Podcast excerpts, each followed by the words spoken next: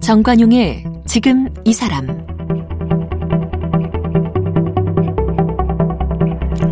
여러분 안녕하십니까 정관용입니다. 우리가 살고 있는 지구 단순히 뭐 육지와 바다로 이루어져 있는 것처럼 보입니다만 이 반지름 6,000km의 깊숙한 땅 속으로 들어가 보면 음, 겉에는 지각, 그 밑에 멘틀 그리고 핵 이런 순으로 구성되어 있다고 합니다. 뭐 우리가 살면서 지구의 깊은 땅 속 또 바닷속 사정까지 알아야 하나 싶겠습니다만 역사적으로 수많은 극지 탐험가들의 도전과 연구로 인류는 지금까지 진화 발전해 온 것이죠. 오늘은 그 46억 살 된 우리 지구의 바닷속 해적 그 수수께끼를 풀기 위해서 극지를 탐험하고 연구하는 해양 과학자를 만나보겠습니다.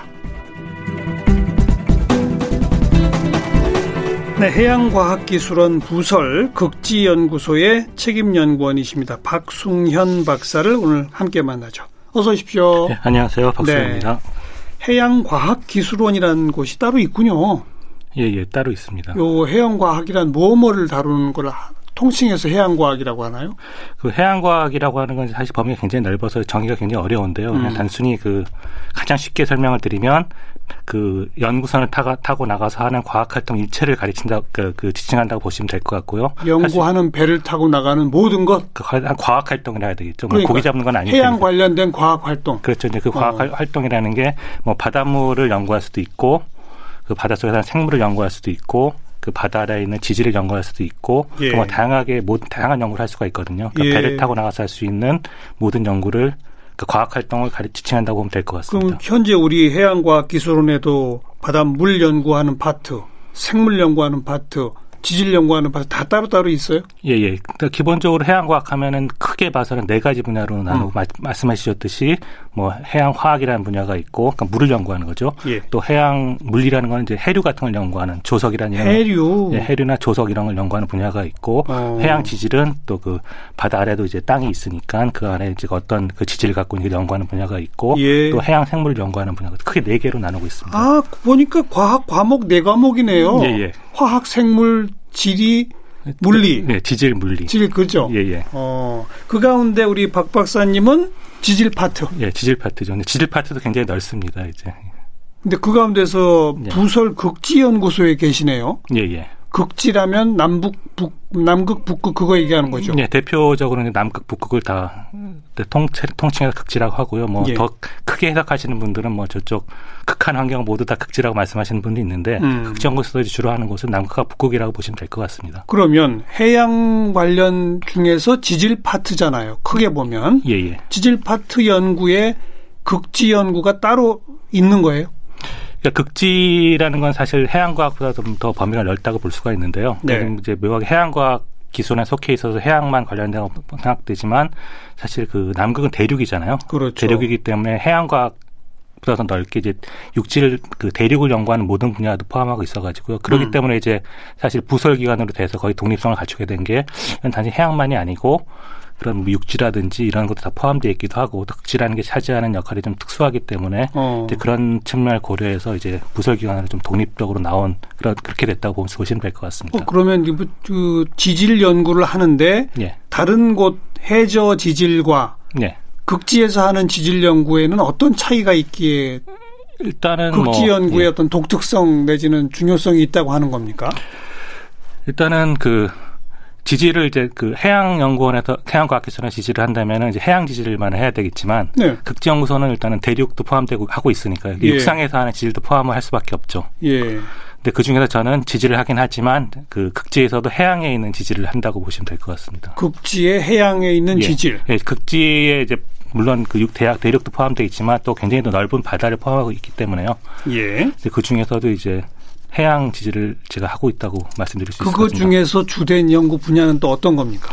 일단은 그 남극 대륙이 보면은 우리가 이제 보는 타는 대륙을 보면 다 연결이 돼 있잖아요. 그 음. 뭐 유라시아도 연결돼 있고 뭐 북미 대륙 그 아메리카에서 떨어져 있는 거 사실은 그 알래스카주 연- 거의 연결이 돼 있기도 하고 다 연결이 돼 있는데 유일하게 그 완전히 고립돼 있는 대륙이 남극 대륙이거든요. 바다로만 둘러싸여져 있거든요. 완전히. 어, 그래요. 예, 그래서 바다로만 둘러싸여 있고 그 바다 그 남극 대륙의 그바그 해, 그 해, 해양도 그렇고 아래 지질도 그렇고 좀 약간 좀 독특한 측면들이 있거든요. 음. 근데 그 중에서도 이제 제가 그 남극 대륙이 그 중앙해령이라는 어떤 화산 산맥으로 둘러싸여 있거든요. 중앙 해령이라는 해령 예, 그 해령이 뭐 쉽게 말씀드리면은 령이 이제 산맥이니까 그 바다 아래에 있는 산맥이라고 보시면 될 것 같고요. 바다 깊이 있는 산맥. 예. 그 어. 보통 그 남극 주변 바다 심해 한 3,000m, 2,000m 되니까 좀 깊은 심해라고 볼 수가 있는데 예. 그 심해에 있는 그 산맥이라고 보시면 될 것 같습니다. 음. 근데 우리가 보는 이제 태백산맥 이런 것들은 뭐 화산 활동이 없으니까 이제 그런 경치만 보기 그렇지만은 그 남극을 둘러싸고 있는 해령 같은 경우에는 계속 그 화산 활동이 일어나고 있거든요. 아, 그래요. 예, 그러니까 계속 이제 화산 활동이라고 이제 우리가 쉽게 이야기할 수 있지만은 그 우리가 대륙하고 땅, 그 해양을 나눌 때 밑에 있 땅도 비슷하고 생각을 하지만 그 예. 바다 아래에 있는 그 땅은 좀 다르거든요, 대륙하고. 바다 아래 해저 예, 해저는 어, 바닥은 예, 예. 좀 다른, 어떤 측면이 다르냐면요. 음. 일단 대륙은 뭐 우리가 알 수 있으면 어쨌든 관악산에 뭐 화강암 같은 거 이제 그런 걸로 주로 구성이 되어 있는데 그렇죠. 그 바다 아래에 있는 그 해저 지각은 그 제주도는 현무암 같은 걸로 구성이 되어 있거든요. 화강암보다는 현무암. 예, 그 거의 100% 현무암이라고 보시면 될 것 같아요. 어. 현무암으로 되어 있는데 그런 그 돌의 차이가 있을 뿐더러 우리가 사는 대륙에 있는 그 돌들은 굉장히 오래된 것들이거든요. 네. 뭐 몇십억 년 된 것도 있고 예. 뭐 몇억 년 된 오래된 것들인데 해양 지각은 그냥 바로 막, 막 만들어진 화산이라는 게 막 분출한 거니까 아. 이게 굉장히 젊은 아. 그러니까 가장 나이가 많은 2억 년 그러니까 물론 이제 2억 년도 긴 시간이긴 하지만 지질학적으로는 좀 굉장히 짧은 시간인데 그러니까 예. 바, 예. 바닷물 밑에 있는 해저 그 밑에 있는 용암이 그렇죠. 바닷물 속으로 솟구쳐서 굳으면 그게 현무암이 되는 거예요. 그래서 예 정확한 정확하십니다. 예. 어. 근데 그걸 이제 그게 바로 해양 지각이라고 하는 이제 그런 걸 아. 구성한다고 보는 거죠. 거의 모든 대양 밑에 이 지각은 대부분 현무암이라고 하신 얘기는 예. 거의 모든 바다 밑은 계속 화산 활동이 있다는 얘기네요. 그렇죠. 예. 그렇습니까? 예, 바다 밑은 다 화산 활동에서 만들어진 지각으로 구성되어 있는 거죠. 그 우리 대륙에든 여전히 화산이 있긴 있지만 예. 대륙보다 수업 뭐 수백 배 더 많은 화산 활동이 바닷물 속에서 이루어져요. 예, 수백 배 차이라 뭐그 비교할 수가 없죠. 왜냐면은 그 대- 바다가 이제 지구의 70%를 덮고 있잖아요. 그렇죠. 그 70%의 거의 전부가 그 현무암으로 만들어진 거니까. 글쎄요. 대륙은 뭐 화산 활동 있어봤자 우리가 막 크게 폭발이 났을 인지를 하지만 그렇게 흔하다고 볼 수는 몇 없죠. 군데 예, 없죠. 없- 없- 대륙에서는. 없잖아요. 예. 근데 바닷속은 어디서나 그게 이루어진다. 그렇죠. 늘상 그 제가 오. 말씀드린 해령이라는 곳에서 늘 오. 그 화산 활동이 일어나고 어. 계속 해양 지각이 만들어지고 있는 그 굉장히 그 육지에 비해서 굉장히 역동적인 환경인 거죠. 변화무쌍하겠군요. 그러면 그렇죠. 아주 역동적인 환경입니다. 음 그럼 그 몇천 몇천 미터 밑에까지 가서 연구를 어떻게 해요? 네, 이제 사실 지- 그 제가 이제 이- 그 해양 경험이 없는 분이나 제일 제일 처음 부딪힌 문제가 그거더라고요. 저 같은 경우는 이제 너무 이제 일상적이니까 음. 뭐 그냥 치료 채취한다 말하면은 그거를 저는 이해하려 생각하는데 이해를 잘 못하시더라고요. 그럼 물에 그거 들어가냐 거기를 어떻게 들어가냐? 몇천 미터 밑에 예. 시료를 어떻게 채취해요? 그렇죠. 그러니까 그거를 이제 또 배를 타고 가서 거기다가 이제 그 실로 채취한 장비를 집어넣죠. 여러 가지 장, 몇 가지 장비가 있는데 제가 사, 사용 사용한 거는 뭐 드레지란 드레지라는 게 끈다는 이야기잖아요. 음. 근데 바다 이게 돌로 돼 있으니까 네. 돌로 돼 있으니까 이제 그 철망에 달려 있는 어떤 그 망을 끌면은 그 돌이 안에 이렇게 들어오거든요. 근데 그럼 예, 그런 걸 채취하기도 하고 그 철망이 예. 배로부터 내려가는 길이는 그럼 몇천 미터를 간단 말이에요? 그렇죠. 아. 그, 그, 그 줄에 묶어가지고 한 몇천 미터를 내려서 그때 끄는 거죠. 그 장비가 대단하겠네요. 그렇죠. 이제 그 힘이 대단해야 되는 거죠. 네, 네. 그러니까 배의 힘도 있어야 되고 그걸 이제 그 윈치란 그 계속 그 예. 윈치를 돌리니까 그 윈치도 꽤 힘이 강해야 되고 그렇게 해서 그 몇천 미터 바닥에 있는 바위 덩어리 돌을 캐 올리면 예. 그걸 분석하면 뭘 알 수 있어요, 이제? 음, 일단은 그 이게 바로 이제 올라온 건데 그 어디서 올라왔냐면은 그 그걸 이제 보통 올라온 그거 자체는 지각이라고 이야기를 하거든요. 지각, 인데 그렇죠. 음. 그 지각이 그 어디선가 올라왔을 때 그 기원한 곳은 멘틀이거든요. 아까 제가 처음 시작하면서도 말했는데 예. 지구 표면의 딱딱한 것을 지각이라고 부른다. 예. 그 지각의 그, 그 길이라고 할까? 몇 예. 킬로미터 정도까지 지각이라고 그래요? 예. 그것도 이제 대륙과 육지, 대륙하고 해양하고 다른데요. 어, 대륙 같은 경우에는 좀 두께가 불균질해가지고 얇은 데는 한 30km 정도고 음. 두꺼운 데는 70km로 이제 그런 큰 변이를 보이는데 예. 해양 지각 같은 경우에는 뭐 가장 얇은 것은 중앙해령이지만 해령 같은 거는 거의 영 거의 그 거의 없다고 그럼 거의 바로 멘틀이 그렇죠. 바닷물하고 만난다. 거의 이제 우리가 멘트를 볼 수는 없지만 거의 가깝게 어, 올라오는 거고 어. 해양 지각 평균 두께는 5km 정도고 두꺼워봤자 10km밖에 안 되거든요. 그러니까 어. 그 두께에 있어서도 대륙과 해양은 좀 차이가 있다고 볼 수 있습니다. 그렇군요. 그 정도 얇은 두께만 지각이고 그 해양 경우에는 이제 그 정도 얇은 두께고 그렇죠. 예, 대륙은 30에서 70km 정도. 대륙이라 그래도 뭐 두꺼운 지구 전체를 보면 아주 얇은 지구 거죠. 전체 반지름이 얼마나 돼요? 제, 제 기억이 정확한 6,500km 정도 되는데 그죠. 예, 거의 그중에- 무시해도 될 정도로. 그 예, 중에 뭐 한 50kg, 70kg라는 건 뭐 아주 얇은 사과 껍질 정도인 거죠. 그죠? 그렇죠. 예. 어, 그만큼만 지각이고 예. 그 밑에 멘틀, 예. 멘틀이 그- 결국 용암 덩어리인가요? 다? 멘틀도 이제 돌인데요. 돌. 쉽게 말하면 돌인데 음. 그 아까 대륙 지각은 화강암, 그 해양 지각은 현무암 말씀드렸는데 그 멘틀은 감남암이라는 돌로 돼 있거든요. 감남. 예, 그러니까 감남이 이제 어려웠을 때 감남이 사실 올리 올리브 있잖아요. 그 네. 성경책 보면 뭐 감남 남아 그 똑같은 단어예요. 그러니까 올리브 같이 색깔이 초록색이어가지고 어. 그러니까 그런 초록 색깔의 그 올리빈이란 광물로 많이 구성돼 있어서 그런 초록 빛깔의 돌이어서 이제 그걸 감남암이라는 이름을 붙이고 있고요. 예. 근데 그것도 그냥 종류가 다른 돌이라고 보시면 될 것 같아요. 그 용암은요, 그러면. 그 용암은 그 감남암이 녹, 녹, 녹은 거죠 부분적으로. 그 감남이 완전히 녹진 않고 어. 그 감남암이 한 10% 10% 미만으로 좀 녹으면 그 완전히 녹으면 이제 그 감남암이 되겠죠. 근데 10% 미만 녹으면 그게 현무암이 되거든요. 음. 그러니까 현무암의 모태가 바로 감남암인 거죠. 멘틀의 그 기- 길이는 그럼 몇 킬로미터 정도예요? 2,900km 정도 음. 되는데 이제 결- 지가 둥그러니까 2,900km여도 한 절반 정도밖에 안 되긴 하지만 부피로 보면은 멘틀이 80% 정도를 차지합니다. 그렇겠네요. 예. 어. 맨 끝에 사과 껍질 같은 지각, 그 바로 밑에서부터 예, 거의 절반가량, 2,900km 정도. 지구의 절반가량을 예. 둘러싸고 있는 멘틀, 예. 감남암이라는 예. 바위다. 예. 근데 그게 그러면 고체예요? 예, 그냥 돌이라고 보시면 될 것 같아요. 예. 근데 그거 그 제목이 잘 이해가 안 되네요. 예. 우리가 화산 활동을 보면 지각을 뚫고 용암이 솟구치잖아요. 뜨겁게. 예. 거기까지 뜨겁다는 얘기는 그 밑으로 갈수록 더 뜨거워야 되는 거 아닌가요? 예, 예, 정확하신 질문이고요. 그, 네. 그게 계속 뜨거워 온도도 더 높아지고 압력도 높아지 음. 압력도 높아지는데 이제 그 암- 온도와 압력이라는 게 우리가 이제 일상적으로 경험할 수 없을 정도로 굉장히 높은 수준에 다다르다 보니까 그 가- 돌이긴 하지만 우리 돌은 우리의 인상은 돌은 뭐 딱딱하고 뭐 그냥 흐르 흐르 물과 물과 아니 다른 성질을 갖고 있다고 예, 생각하는데 예. 워낙 온도가 높고 압력이 높아지면은 그렇게 그 돌의 형태를 유지함에도 불구하고 이렇게 흐를 수가 있거든요.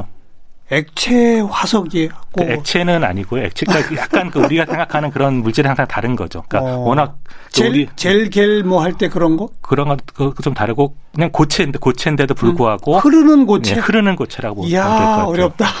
그러니까 좀 약간 과학 그런 이제 특수한 학년으로 가면은 일단 우리 상식을 좀 파괴하는 그런 상태에 어. 다다라가지고 좀 이렇게 이해하기 쉽지 않은 어쨌든 고체지만 돌이지만 움직 흐르는 돌이다 이렇게 보시면 될- 흐르는 돌 예.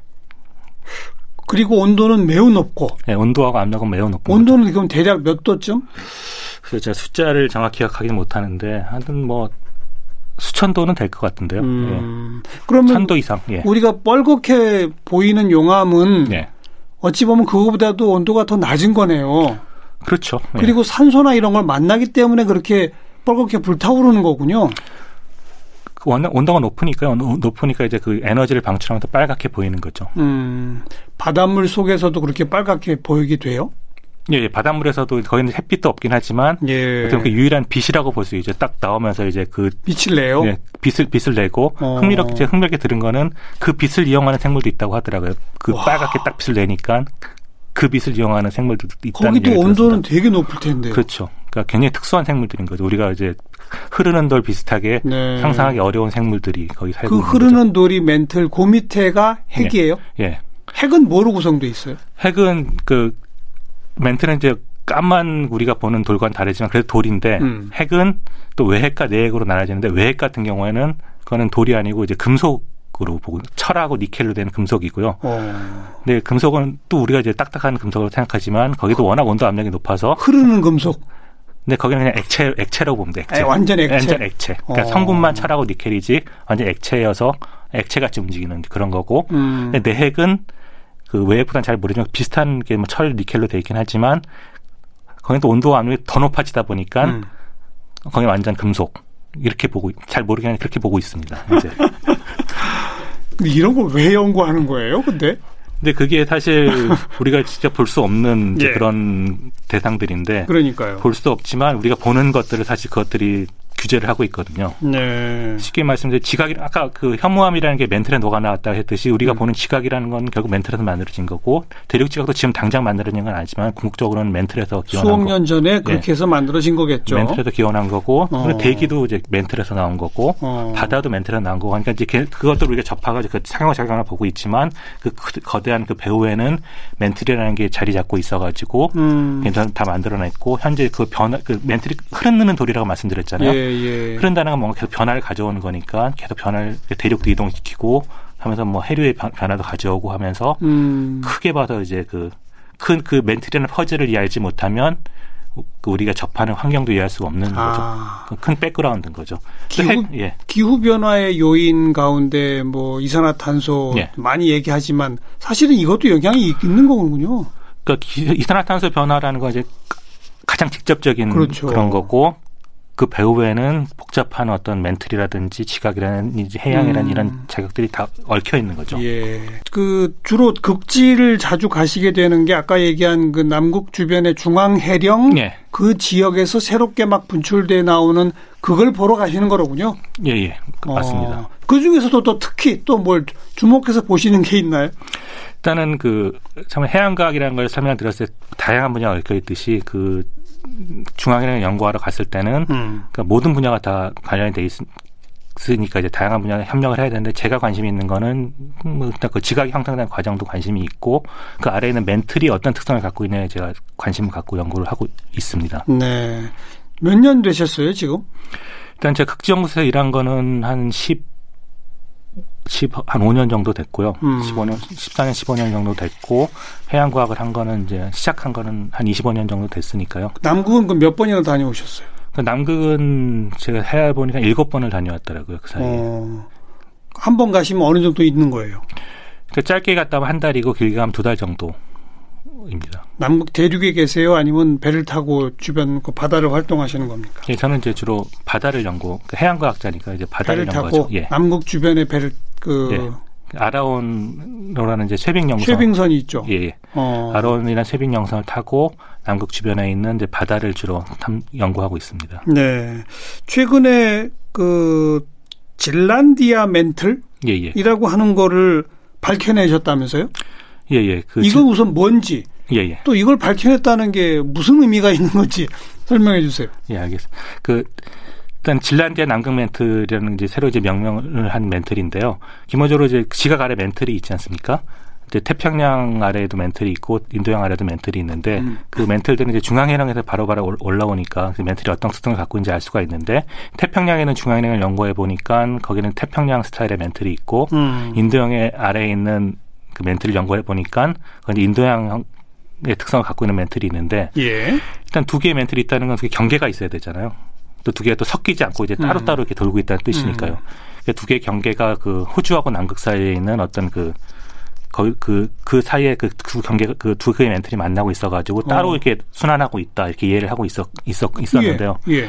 근데 저희가 이제 탐, 그, 탐사란 지역은 그 뉴질랜드하고 그 남극 대륙하고 어떤 사이에 있는 거기는 중앙해령을 연구를 했거든요. 음. 근데 거기는 이제 워낙 해양이 안 좋고 뭐 그 탐사가 어렵다 보니까 이제 거의 실효 채취라는 이런 게 이러지 못해가지고 거의 미지의 영역이었는데 예. 저희가 이제 아라오너라는 좋은 그 세빙선을 갖고 어. 들어가서 실효 채취를 해보니까 해서 연구를 해보니까 기존에는 인도양형도 아니고 태평양형도 아니고 한 좀 다른 특색을 갖는 멘틀이 거기 이제 존재한다는 게 밝혀진 거죠. 어. 그러니까 지금까지 생각했던 건 두 개의 멘, 그 태평양하고 인도양 멘틀이 호주하고 남극 사이에서 만나가지고 이렇게 터, 터러간에 이렇게 따로 돌고 있다고 생각했는데 음. 그 두 개의 사이에 이제 새로운 멘틀이 있으니까 음흠. 이제 그런 모델도 바뀌어야 되고 이 새로운 멘틀의 기원은 뭔지에 대한 이제 그 새로운 이제 문제도 제기된 거고 그 멘트를 저 연구, 연구 자체를 좀 다시 한번 좀 새롭게 해봐야 되는데 그런 예. 그런 문제 제기가 된 거죠. 이제 그 시작 단계로서 성분 자체가 달라요? 예. 일단은 멘트를 일단 기본 감람암이라는 건 그러니까 같은데 기본 성분은 같은데. 네, 같은데 그 역사가 다른 거죠. 아. 그러니까 같은 물이어도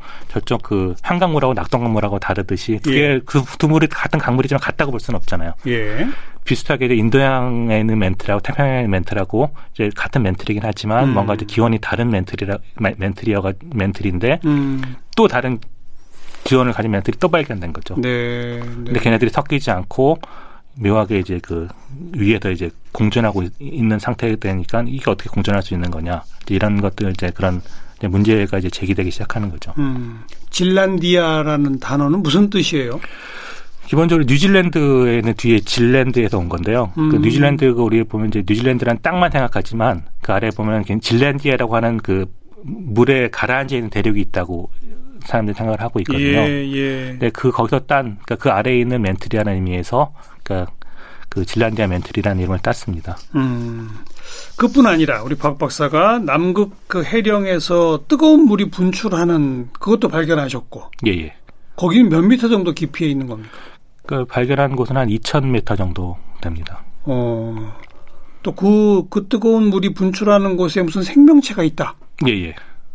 와.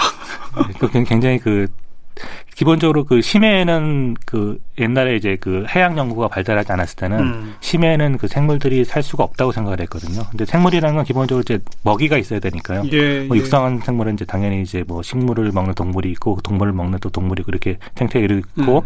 바다도 비슷하게 그 바다에서 식물 역할하는 이제 식물성 플라, 플라크톤이 플랑크톤부터 떠- 네, 시작이죠. 떠다니고 있고 이건 식물성 플라크톤 햇빛이 있는 데만 있어야 되니까 이제 깊어봐야 뭐 100m 정도밖에 음. 안 되니까 그 정도 깊이 있고 이제 걔를 먹는 먹기 위해서는 그 근처에 있어야 되는 거 더 깊어질수록 예. 걔를 먹, 먹을 수가 없으니까 그렇죠. 수천 미터까지 내려가 버리면은 위에 떨어지는 것도 별로 없고 어.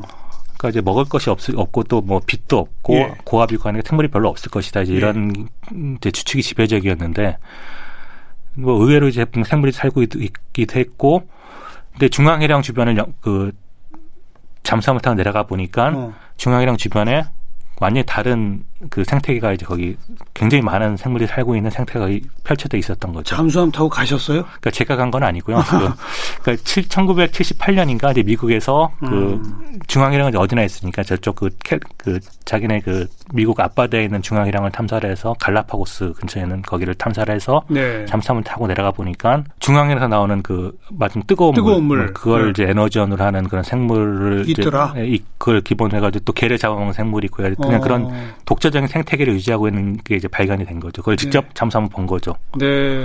그게 상당히 흥미로운 게 그 인류가 달에다가 그 유인선을 보낸 게 음. 69년이었잖아요. 근데 69년. 그것보다도 불- 무려 거의 10년 이후에나 78년도 이후에나 그렇죠, 그렇죠. 바다 밑에 가가지고 그런 걸 발견을 한 거죠. 네. 가까운 바다 아래 있는 건. 훨씬 멀리 있는 달 가는 게 더 쉬웠다. 바닷속이 그만큼 어려운 거네요. 그렇죠. 어떻게 보면 바다가 지금 우리 굉장히 가까운데도 불구하고 음. 정말 바다 그 심해는 잘 모르고 잘 가보지도 못했고 네. 굉장히 시작 단계인 거죠. 그 추운 남극 그 주변을 이렇게 다니고 그러면 고생스러울 게 참 많을 것 같아요. 그죠? 근데 뭐 고생은 뭐 꼭 저희뿐이 아니라 이제 모든 분들 하는 거기 때문에 특별히 고생한다고 이제 말씀드리기는 어려울 것 같고 좀 특수한 환경이죠. 그러니까 그러니까요. 우리가 하는 것보다 좀 다른 옷을 입어야 되고 음. 또 일단 배를 타다 보면 좀 폐쇄적인 환경이 있어야 되니까 그렇죠. 좀 아무 다니질 못하니까 그런 환경 적용 적응해야 되는 것도 있고 또 아무래도 남극해다 보니까 해왕이 좋지가 않다 보니까 음. 배가 계속 흔들리니까 뭐 네. 완비로 고생하는 경우도 있고 뭐 그런 정도 고생이라고 아니 그래도 보시면 되겠습니다. 남극 대륙에는 우리 예. 기지가 있어서 예. 그 기지 안에는 그래도 난방도 잘 되고 뭐 예. 식사도 괜찮고 그렇다면서요. 예 예. 근데 배는 아무래도 시설이 우리 그, 그 쇠빙선 그 그것도 이렇게 규모가 크진 못하잖아요. 그러니까 그 무슨 크루즈선 같은 거 기대하면 안 되잖아요. 그래도 8,000톤급이니까요. 그 상당히 준수한 규모고요. 음. 8,000톤급이면은 보통 그 일반 바다를 하는 해양조사는 2,500톤급인데 이제 8,000톤급이니까 이제 남극해에 맞도록 좀 크기를 크게 만든 거죠. 어, 그 정도면 크기는 좀 큰 편이기도 하고 그리고 또 배라는 게 그래도 잘 갖추고 있습니다. 그 생활하기 식사 예, 할 만도 하고 예, 할만하고요. 예. 어. 배가 이제 그 식품도 좋은 걸 잘 많이 싣기도 하고 또 그 요리도 잘 하시는 분들이 계속 같이기 때문에 예. 물론 이제 뭐 그 집에서 그러니까 좀 거, 나을 수는 없겠지만 그래도 굉장히 훌륭하게 그 뭐 식사나 이런 것들은 그 만족하고 제일 있습니다. 힘들었던 건 그럼 뭡니까? 이런 탐사를 계속 반복할수록. 사실 그 해왕을 예측할 수가 없잖아요. 이제 이런 목적을 갖고 내가 뭘 해야 되겠다는 목적을 갖고 있는데 그 해왕이 나빠가지고 이제 충분한 시간을 확보하지 못하, 못했을 때 이제 어떤 대안으로 이제 그거를 할 것이냐. 어. 이제 그런 이제 그 여러 가지 그 남극해가 가져오는 그런 불확실성들이 있거든요. 그러니까 멀리까지 거기까지 가는 것 자체가 굉장히 어려운 일인데 예, 예. 바다 사정이 워낙 기후가 안 좋다든지 이래 갖고서 더 이상 탐사를 못 한다. 그렇죠. 뭐 이런 거. 예, 예. 그러니까 힘들게 해서 이제 그 탐사를 나갔는데 그러니까 너무 해양이 안 좋아 탐사를 못하게 거의 그러니까. 못하게 되는 상황. 그러면 어. 이걸 완전히 아, 못한다가 너무 허무하잖아요. 근데 그러니까 그 어떤 대안으로 해서 그래도 목적했던 거에 유사한 어떤 결과를 얻어낼 건지 이런 고민을 끊임없이 해야 된다는 것이 어떤 가장 큰 어려움인 것 같습니다. 음. 지금까지 연구 결과 성과 중에서 가장 뭐 좀 가슴 뿌듯한 순간이었다고 할까? 예. 그런 건 뭐가 있었습니까? 언제가 있었습니까? 일단 가장 최근에 했던 그, 그 새로운 멘트를 발견한 게 굉장히 예, 질란디아 멘틀 그것도 발견. 있었고 그리고 음. 좀 오래되긴 했지만 5년 전에 그, 그, 마- 그 빙하기 간빙기 기록이 보통 그런 그 우리가 연구하는 중앙해랑에서 만들어낸 보통 그 돌이거든요. 근데 그 지- 빙하기 간빙기가 나타나는 그런 사이클들이 그 중앙해랑 주변에 있는 그 해양 지각에도 기록되어 있는 걸 이제 예. 그 아라오나 탐사를 통해 밝혀졌거든요. 예, 예. 그 두 가지 성과가 그 당시 굉장히 사람 많이 획기적으로 생각을 했고 굉장히 뿌듯한 결과라고 생각하고 있습니다. 음. 최근에 남극이 부른다라는 책을 내셨어요. 예, 예. 어떤 책입니까? 일단 제가 25년 동안 정도 이제 탐사를 하면서 음. 하다 보니까 이제 다양한 경험하게 되고 내가 참 25년째 나, 나의 이런 모습을 상상할 수 있었을까 근데 음흠. 전혀 상상할 음. 수 없었거든요. 그 저를 돌이켜 봤을 때그 뭔가 이제 기록을 해봐야 되겠다. 그리고 또 그, 제 이렇게 특성 경험하다 보니까 이제 저도 뭐 일상인이니까 사실 일상생활 하- 하- 하는데 사람들이 뭐, 어, 극지연구소에 이- 있다, 있고 뭐, 아라운타고 배를 탄다, 그 탐사를 한다고 하니까 뭐, 그 뭐를 하냐 물어보면은 음. 설명이 너무 길어지는 거예요, 이게. 이제 오늘 아. 우리 방송에서 말해준 것 그런 내용들. 예, 이제 그런 것들을 이제 뭐 시코콜이 말, 말하기도 그렇고 해서 아 이걸 그건 내 나만 나- 굉장히 나한테도 도움이 된 좋은 경험이었었는데 이걸 뭔가 좀 책으로 정리를 해서 예, 예. 많은 분들이 볼 수 있으면은 그래 조금이라도 아, 그 어, 모든 사람 자기 우주를 갖고 있는데 음. 다른 사람 우주를 엿보게 되면은 그 좀 약간 그 인식이 확대되잖아요. 이제 그런 하나의 계기가 될 수 있지 않을까 싶어가지고 이제 그 한번 이걸 정리를 해봐야 되겠다 이런 알겠습니다. 생각으로 책을 쓰게 됐습니다. 오늘 해양과학기술원 부설 극지연구소의 책임연구원 박승현 박사를 함께 만났습니다. 고맙습니다. 감사합니다.